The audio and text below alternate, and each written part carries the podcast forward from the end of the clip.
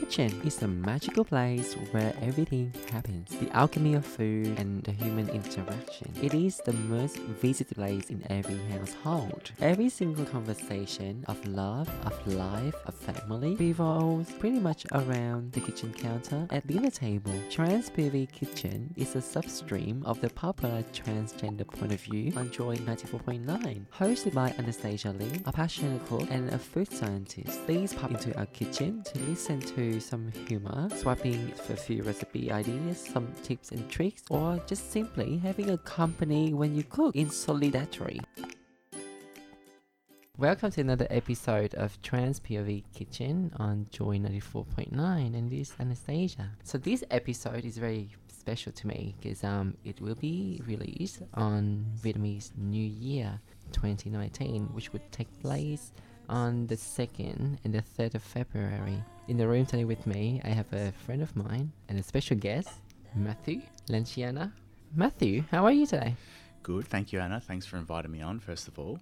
I'm doing well. We're surviving the heat wave in Melbourne. Yes. Um, don't know how you're feeling about it, but uh, we're getting there. you look pretty good. surviving. Yeah, for walking in the heat, and then yeah. Yeah, Matthew. Um, please tell the audience a bit about yourself. Yeah, so I'm Melbourne born and bred. Mm-hmm. Um, went to uni, I've worked in the corporate world, uh, but more importantly, I've traveled most of the world, enough of the world. And so, you know, I'm really interested in, in culture and seeing things that we might not see outside of inside of Melbourne. You know, Mhm. we're kind of in a bubble here and everything's great.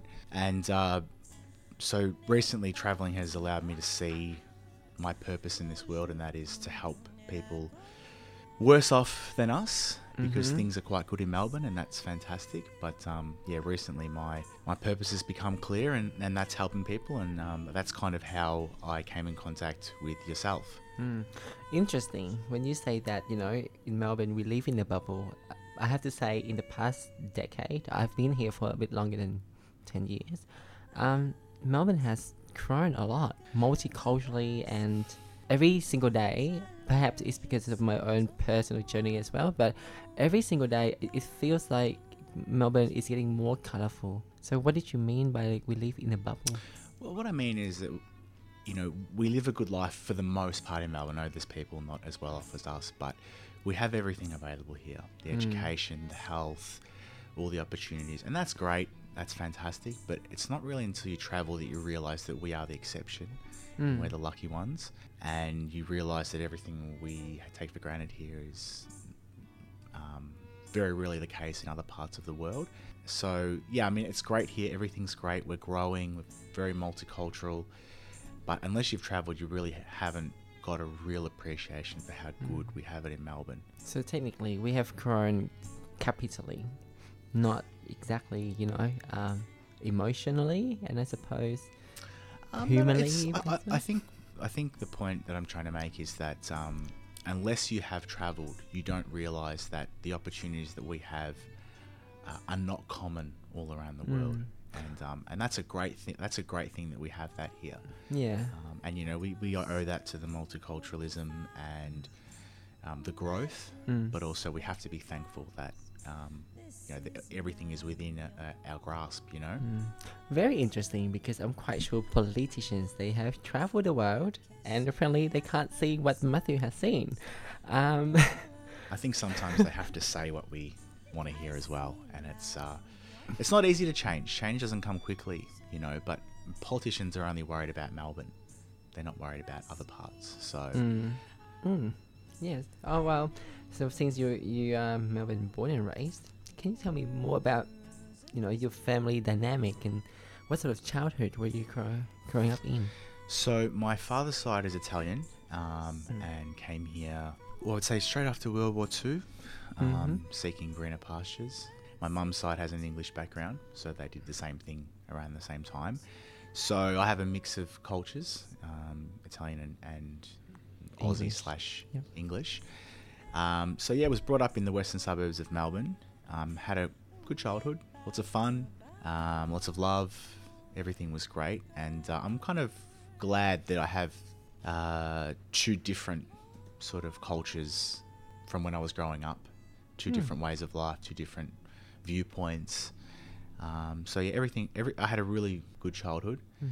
and I think that's also what has spurred me onto the um, the charitable side. Mm. Um, Well, so can you please elaborate on that? Um, when you say, because honestly, um, um, I think I can be quite ignorant sometimes. And when you say Italian and Aussie British, for me, they are just Caucasian culture. we all look the same. Is that right? Well, yeah, Is that like, what I'm you're like, trying to say? Mm. what I'm trying to say is that for me, being Asian and coming from Yes, Southeast. Asia, of course, I wouldn't. I have been here for like uh, just over a decade, Mm. which you know I technically just started leaving the, for the past three. So I don't really know much about the differences that other Caucasian cultures may have. I think I think Italian is very closely aligned with some of the Asian cultures, whereas um, meaning that uh, you know everything revolves around the dinner table first of all. Mhm. Um, you we have a real kitchen. clear hierarchy in the family. Um, the Australian side is awesome because it's a very casual family structure, you know, and Mm. I think that imitates the way that we go about things in Melbourne. We don't really have a power structure here. Everybody's sort of on the same level as opposed to some other countries where I've worked overseas where there's clear hierarchy within the, the society. So, yeah, that, that they are different. They do have their nuances, and I, Mm. I guess that yeah, it is difficult from an outsider to see what the difference is. Yeah, I, I guess Italian, like like Asian culture, is a very old culture. You know, they have their histories, they have their cuisines, they have their customs that do differ from just about every other country. Mm. Um, but on my Aussie slash English side, we have a really casual culture, which I, re- I really enjoy personally. Um, so yeah, they both they both came together, and thankful that I'm half half. Okay. Very interesting. And you know, what sort of food would you have? Or and how was dinner set up for you back then? Even till now? Yeah, I mean our our immediate household was probably more of the Australian side, but I know, for example, on the Italian side, everything revolves around the dinner table, Mm. and it's definitely well, in my side, there's a matriarch. She runs the whole family. Yeah. Sounds like the Uh, Vietnamese culture. Yeah, so uh, which is amazing, but you know we when we would gather together, everything's revolved around the dinner table and the food, and that's where the conversations happen, and that's where the memories happen. Um, so I, I really enjoy that, Mm-hmm. and uh, I think that's just a part of some cultures. You know, some cultures are um, based around food, and I think that's awesome. And I think civilization really started around food and making of food, really, you know, from the fire. Yeah, so very interesting. So you say that it's like a matriarch, uh, like a matriarchal system, your household? Because it reminds me of Vietnam too, where, Yeah, you know, it's like yeah. the female runs the mes- domestic scene and the It is. female looks after the finance in the household. But then, however, like when that family or when a family sort of socializes, it always appears that the male would be the one who brings the bread home, which is I not often the case. how it would have worked is that the male would have worked and the female would have had the kids, but a bigger family. You know what? You Mm. know what families are like outside of Australia. They're big families. yes. Not one child. They're six, seven, eight, nine. Yeah. So you know, yes, uh, on the surface it would pe- appear that the the dad or the granddad has brought in the money, which is equal as important as the mother raising the kids. But I think she allows him to have the final say Mm. which is nice of her. But I think yeah, every every conversation and every argument will eventually go up the chain Mm. to the grandmother or the mother, Mm-hmm. and she will make her decision, and then that's final, yeah. and you will move on to something else. And uh, yeah, I, look, I have lived in Asia, as you know. I worked in Asia. Um, No, and I, I, don't really know. Yeah. yeah. Well, you can ask me about it, but Okay. yeah, it's it's a similar culture in that um, definitely the mother Mm. is um, runs the family. So where, where did you live in Asia? So in 2009, I did a I did a semester abroad, and I, I wanted to go to the most wild place that I could go for the experience. So I actually went to Borneo, which is below Oh. like Malaysia, Thailand. It's actually where orangutans are from. Yeah. I didn't know anything about it, but I thought let's just go. Yeah. And uh, spent eight, seven, eight months there. Then after uni finished, I moved to Tokyo, uh, Japan, and absolutely loved it. Thought it was amazing. Um, stayed there for about a year. Mm. And then I'm a couple of years back. I moved to KL, Kuala Lumpur, with an ex-partner of mine. Mm. Um, so mixed in with the travel and the living overseas, I've seen how the cultural the cultures are different across Asia, but also have similarities. I'd say. It's very interesting too that you were able to observe all these things and sort of take a, a grateful approach to the life you have in Australia. That's very admirable because a lot of people can be quite ignorant in that matter. You know, they go leave overseas, they travel, and that's it. They don't learn from their from their time Mm. overseas. That's incredible that you've learned something. Just to cut in, I, I think it's like traveling to a place and living in a place is totally different. Mm. uh, because when you travel, you, you're not you're staying in hotels and you, and you're going out for nice meals and you're not really you know there's no consequences. You're not really involved that much. But when you live somewhere, you really have to live the way they live. Mm. You're not going to change their culture. So uh, if anything, you have to adapt to the culture. As oh, well. absolutely. You, you, that's you have to adapt to their way of doing things. Not they won't do that for you. Did you struggle? Yeah, like as I said, the the Aussie Aussie culture, I say, is very um, informal, casual. So understanding all these ancient cultural ways that the Vietnamese family will do something or the Chinese family will do something, and how they refer to each other, and don't just call everyone mate. It has to be explained to you Yeah. because it's just not the way we do things Yeah. here. But I'm there, so I have to do things their way. Yeah, I I remember how um, I had to wait until because my grandmother used to live with my family, and we had to wait until she arrived to the dinner table, and then we could start, you know, having dinner. And the youngest had to serve rice to the oldest, and you know, saying like, you know, thank you to this family, and yeah, so much memories now, um, which is amazing. So yes, and um, also from your travel overseas, you learned about the human side of things, and you have recently become a board member of Compassion Vietnam. Is that correct? Yeah, so been to Vietnam a number of times. It's a great place. It's an awesome place, but it has its problems, Mm. like a lot of other third world countries. Things that we would never see here, would never ever ever see, Mm. and, and mainly around children. Um, which I'm sure is a real sore point for a lot of people. You know, when it comes down to children, um, you know, we see them as being they should be protected and looked after and allowed to be children. But it's not the case for a lot of places around the world.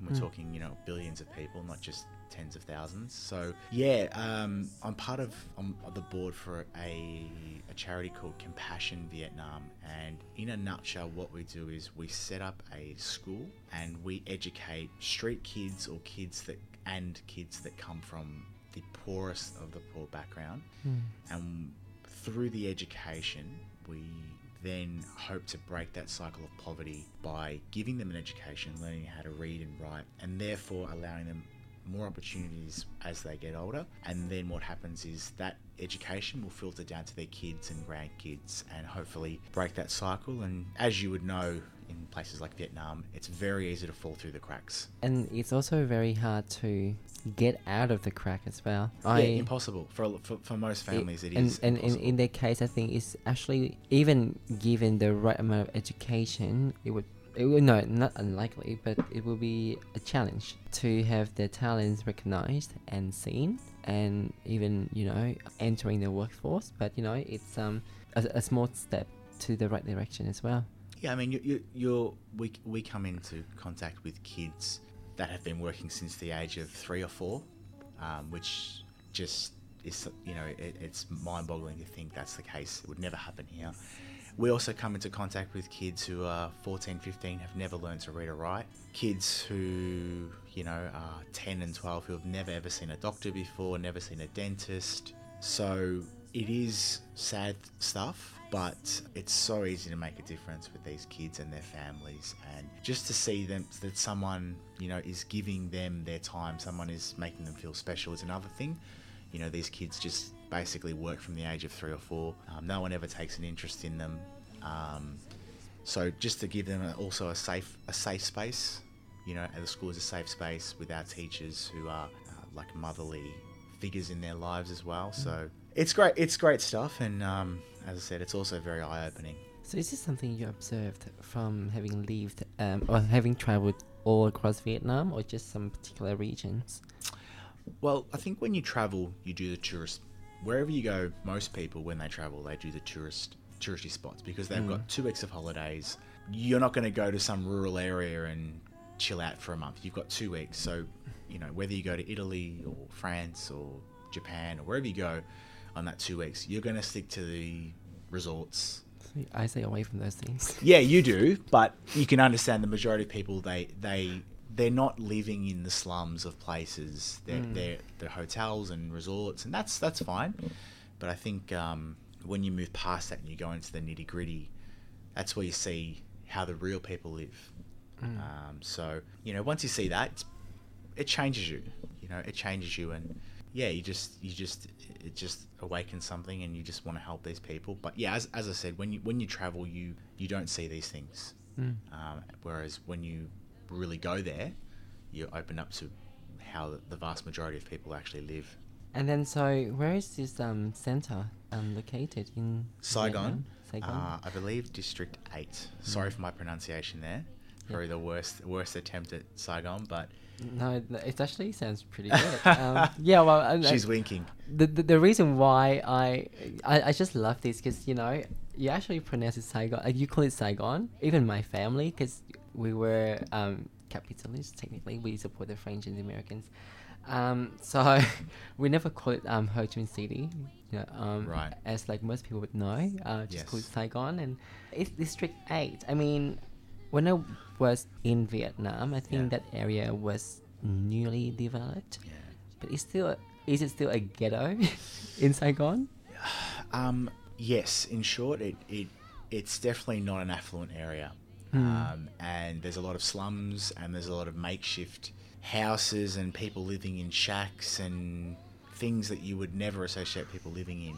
So yeah, it's a very underdeveloped area uh, with a lot of people that have been forgotten about or fall, fell through the cracks, and and a lot of kids living in conditions that you just don't want to even see. Um, so how, how we work in these areas is that we we have people that are known to the community in District 8.